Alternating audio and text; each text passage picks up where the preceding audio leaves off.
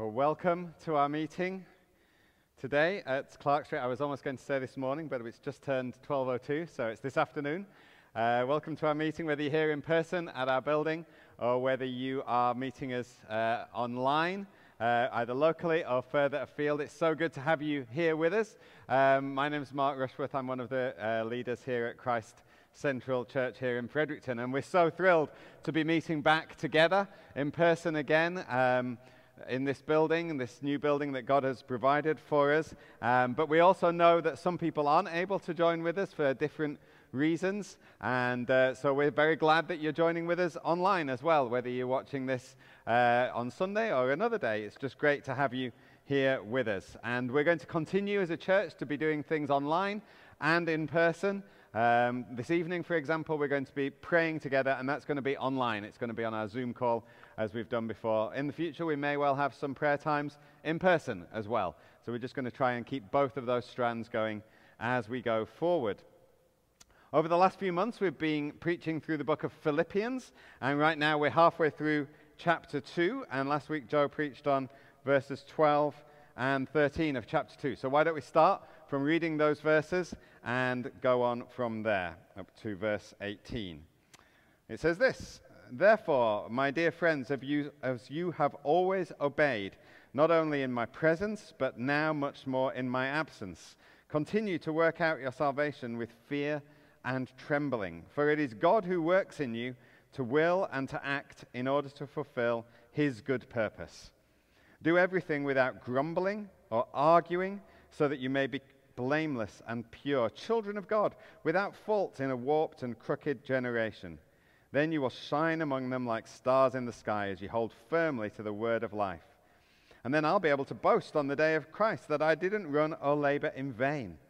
But even if I'm being poured out like a drink offering on the sacrifice and service coming from your faith, I'm glad and rejoice with all of you. So you too should be glad and rejoice with me. So, Last Sunday, Joe was looking at what it means to work out our salvation, and uh, it's important to have that as the context of the next part that we're going to go into. So I'm just going to revisit that a little bit in case you weren't here or in case you didn't hear. What does it mean, work out your salvation? Because work it out can mean a lot of different things in the English language. Paul isn't meaning figure it out. He, doesn't, he isn't saying figure out how you can get saved.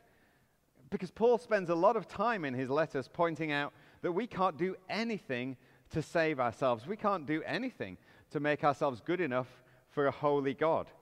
Everything that we have as Christians is a free gift from God. That is the gospel.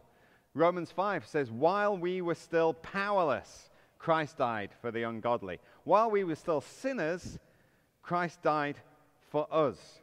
That's the heart of the gospel. It's all grace. We don't deserve it, we haven't earned it.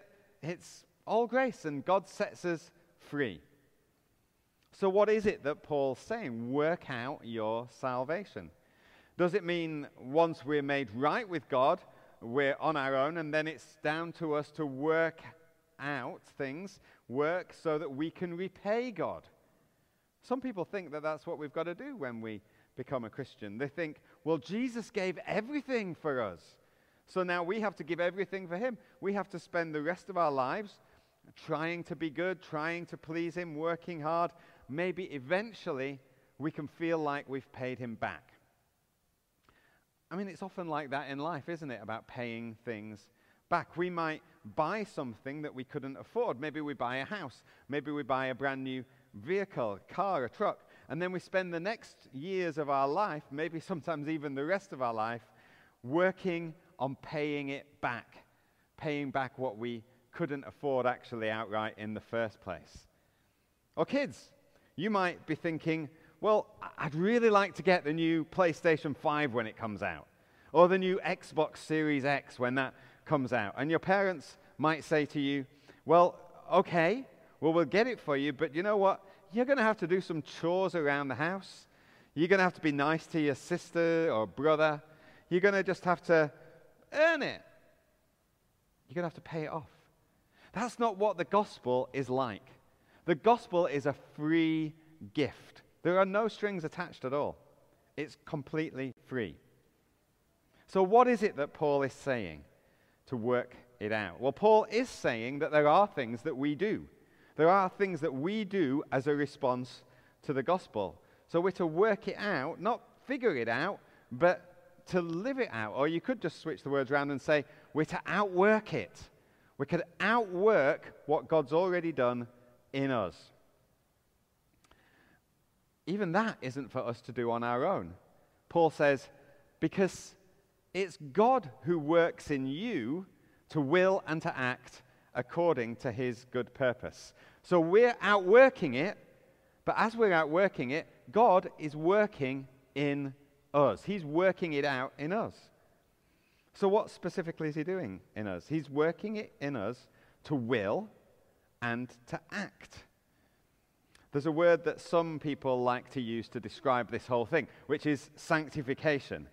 Uh, kids, have you ever noticed that sometimes adults use long words that make them sound really clever, probably cleverer than they really are? Um, an easier way to say sanctification is actually just God is making us more like Jesus. That's probably a better way of saying it anyway. You can say either. You can say sanctification if you want to sound clever. But God is making us more like Jesus. He's making us more like God. We're becoming more holy.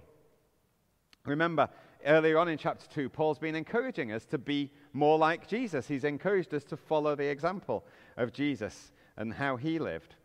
But God isn't saying it in this way. He's not sitting up in heaven looking down on us and saying, Come on, work it out, shape up, figure it out, get it sorted. He's not become a distant God anymore. He's not gone back, or he never was a distant God. And he's not like a sports coach who just comes on the field from time to time and gives us a kind of pep talk and motivates us and then said, Right, off you go, go and figure it out.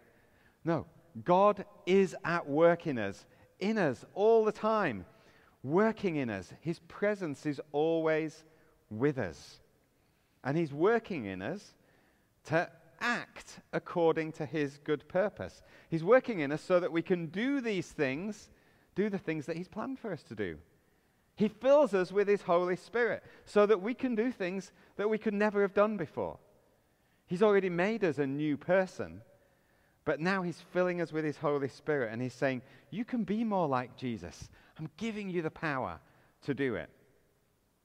But He's also working in us to will. Now, what does that mean? Because that's a key thing. It changes everything. To will something means to want to do it. It means our hearts are changed, our minds are changed.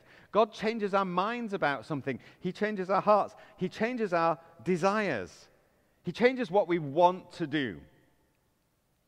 When I was younger, do you know what the most boring activity that I could imagine doing with my family was? Any, any guesses as to what the most boring thing that I could ever want to do was? I said that in the morning meeting, and someone said, Preach. I'll tell you what it was.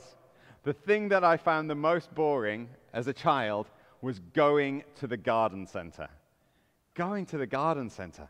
Oh my word. I mean, for some people, it's the highlight of 2020. Um, they're looking forward to it. They still haven't been yet. Uh, but every so often, spring would come. Ah, it didn't even have to be spring. And my parents would, would get us in the car and they'd say, Come on, we're going to the garden center. And, and, I would, and my response would be, Do I have to? Do I have to go to the garden center? Oh, it's so boring. And they'd say, Yep, we're going to the garden center. And so we'd walk around and we'd be looking at all these trees and these plants, and they all looked the same to me. And they'd all got confusing Latin names, and I didn't understand any of it. And I'd be like, What? There's so many more things I would want to be doing. It would be deadly. I couldn't wait until I got old enough to not have to go with them to the garden center. And I did get old enough. And then when I was 21, I met Debbie, who's now my wife. And do you know what one of De- Debbie's favorite activities is? oh, yes. Going to the garden center.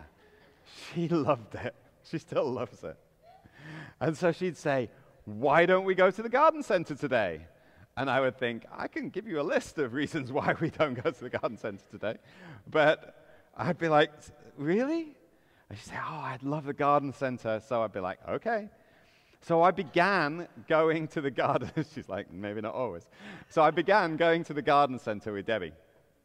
And you know what? As I grew to love Debbie, I began to enjoy being with her more and more. And I just wanted to be with her. I just wanted to do the things that she enjoyed because I loved her and she loved me. And that changed my desires. It changed what I wanted to do because in the end, the activity wasn't the important thing anymore.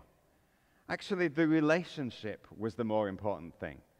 It was the relationship that motivated me in my actions. And that's what it's like with God. God comes and he shows us how much he loves us. He shows us how much he loves us in Jesus dying for us. He adopts us into his family the more sp- time we spend with Him as we pray, as we worship Him, the more we grow to love Him, the more we realize how much He loves us. And the more we love Him, the more we just want to do the things that He loves. And the more we love Him, the more we don't want to do the things that He hates and that, he, that grieve Him. We don't want to do the things that grieve Him because we love Him. So our actions change. God works in our lives and He works in our will. He shapes what we want to do, He changes our desires. Now, of course, it's not as though we never sin, because there are still other things which appeal to us and appeal to our, our fleshly body, appeal, uh, tempt us. We still battle against sin and the flesh and, and the devil. And, and some people face temptations and they're a real battle for them. And, and sometimes they can think, I don't even know if I'm a Christian because I just struggle with this temptation the whole time. You know, these are battles that we're in all the time. The, the question that we should ask ourselves, because some people, they wonder even if they're a Christian when they bat- battle against temptation. The question we have to ask ourselves is what is our deepest desire? What is the thing that we want the most? Because if the thing that you want the most is, well, I really just want to do these things, and, and I know it's sin, but that's what I want the most.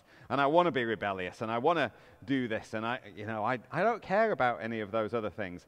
I don't care about what God thinks. Well, if that's where you are, actually, your heart does need to change before your actions change. You need a new heart. You need to become a Christian. You need to realize that Jesus died for that rebellious attitude, to forgive us, to bring us into relationship with Him. You can receive that today. You can receive forgiveness even today and become a new person, receive a new heart. But if the thing that you want to do the most is to please Jesus, if you want to love Him and you say, Do you know what? I just battle and it's so hard and I've got, but I really want to please Him, well, then you can be comforted to know that you are a Christian, that God is working in you, and there's hope that you can change. If you're worried that you're not a Christian, it's probably a good sign that you are.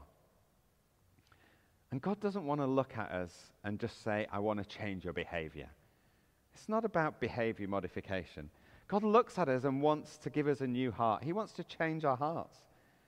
He wants to change our desires. And when we get a new heart, He'll give us new will, He'll give us new desires. So as we work things out, as He works in us, we find that we're more bothered about who we love. And we replace old patterns of behavior with new patterns of behavior. You know, you might think, well, I really want to give up drinking too much. I really want to stop eating too much. I, I really want to stop lying. I really want to stop watching unhelpful things on the internet or on TV. I really want to stop gossiping. I know I battle with those things. All of those things are fruit. They're the fruit of our lives. And it doesn't always help to focus in on the fruit. We don't fix on those things. I need to change those things. It's much better to look at the root of things. Work on the relationship that you've got with Jesus. Spend time getting to know how much He loves you. Work on feeding the root. And as we feed the roots with good things, the fruit will begin to change. I mean, let's get specific about one of the particular things that Paul talks about here because he's speaking to the Philippians and, and they love Jesus, But as a church, they'd got themselves into a bit of a mess about one particular sin, one thing that they were tempted to keep doing. And that was what Paul's talking about here grumbling and arguing. And we'll find out later on in chapter 4 that Paul mentions two women in the church who were arguing a lot, and it was causing big divisions in the church. He's probably got that in his mind here in chapter 2. Grumbling and arguing. Now, let's face it the temptation to grumble and to argue are big temptations. Let's do a quick survey. Okay, we'll start with the kids and teenagers. Kids and teenagers, okay? How many of you never grumble about anything and never argue about anything? There's a hand goes up and the parents quickly batting it down. so the parents are the ones who'll be able to say, yeah, it's really tough never to grumble or argue. I mean, I'm, you know, with your parents, with your brothers, with your sisters.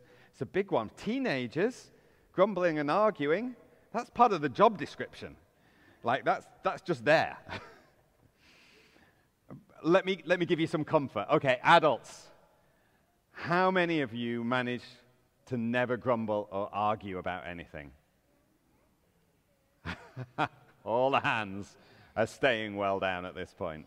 It's a big problem for all of us. It's a huge problem for all of us. Because if things aren't going the way we want or the way that we hoped, the temptation comes in to grumble about them. It was a problem in the Bible too. We see it in the Old Testament. You remember Moses led his people out of slavery, the Israelites out of slavery in Egypt. You remember how the sea, the Red Sea parted, how they went through God delivered them from slavery. But then, straight away, the temptation came in, and the people started grumbling and complaining. I mean, at first, God took them to a place where it says there were 12 springs and 70 palm trees. Sounds pretty sweet to me. But after that, He took them into the desert. And when they were in the desert, the Bible says the whole community started grumbling against Moses and his brother Aaron. And this is what it says, and this is what they said. They said, It would have been better to die in Egypt. There, we sat around pots of meat and ate all the food we wanted. And now we're starving. Uh, hello? You were slaves. There were slaves in Egypt. They weren't sitting around eat pots of meat. You only have to look at what the description was in Exodus to see what was really going on.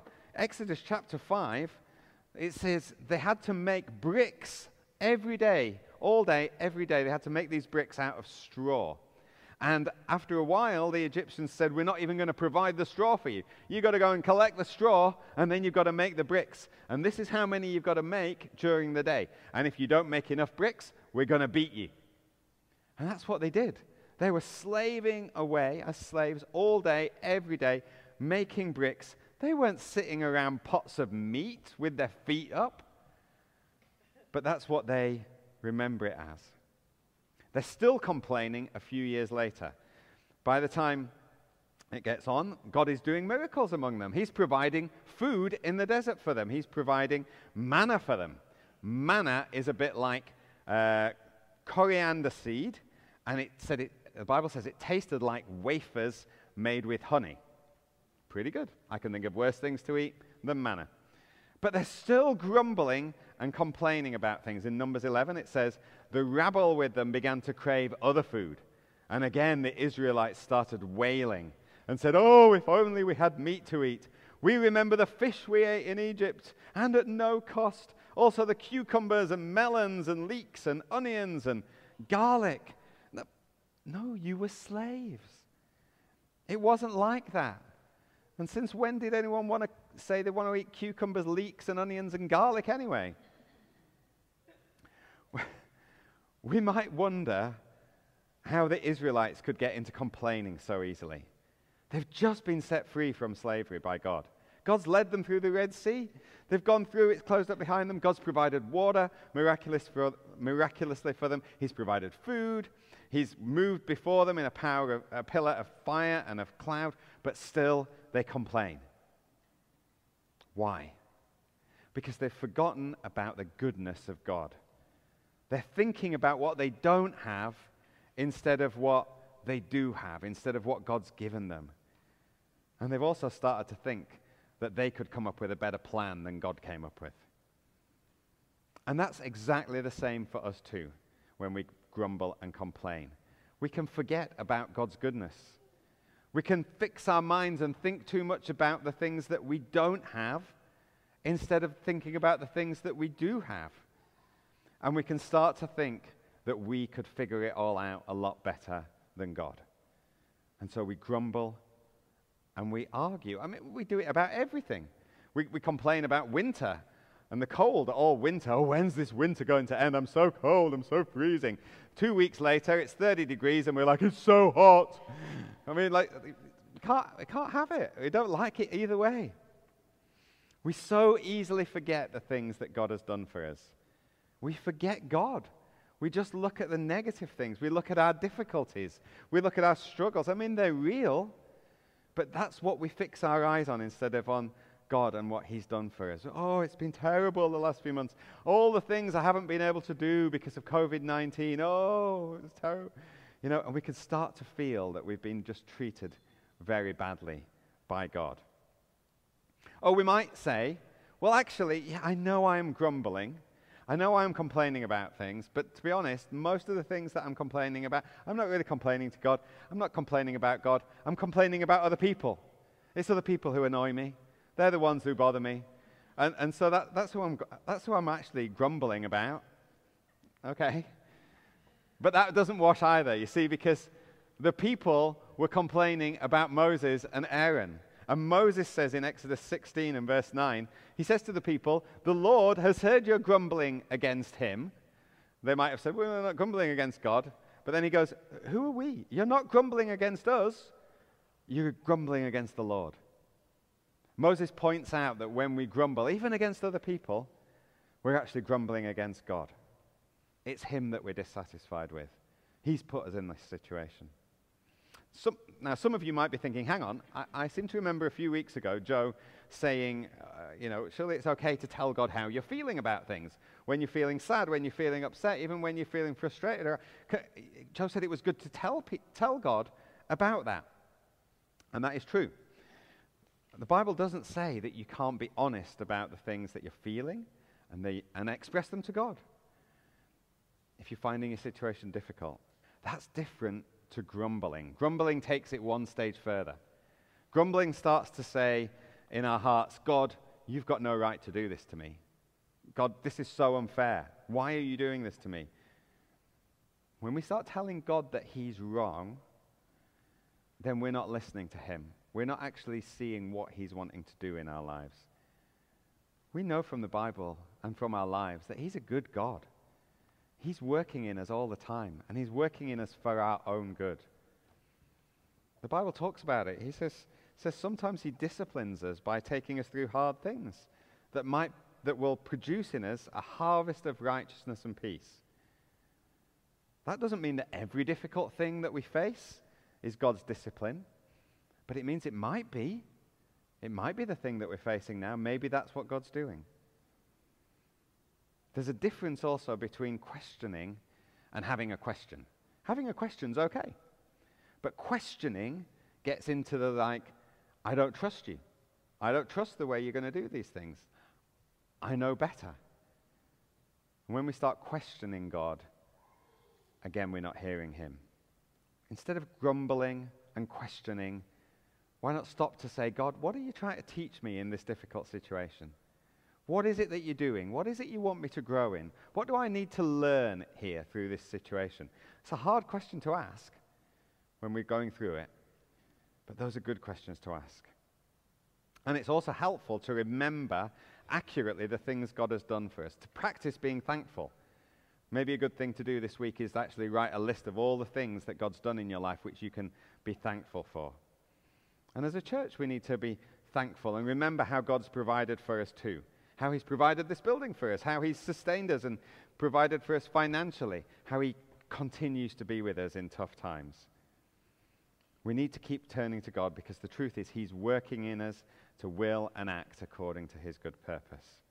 And then finally, there's one more reason that Paul gives us for not giving in to grumbling and arguing, and it's this we have a responsibility toward the world. Paul says, Do everything without grumbling or arguing, so you may become blameless and pure, children without fault in a warped and crooked generation, in which you shine like stars in the universe as you hold out the word of life. We are holding out the word of life. We have the best news in the world. We have the gospel.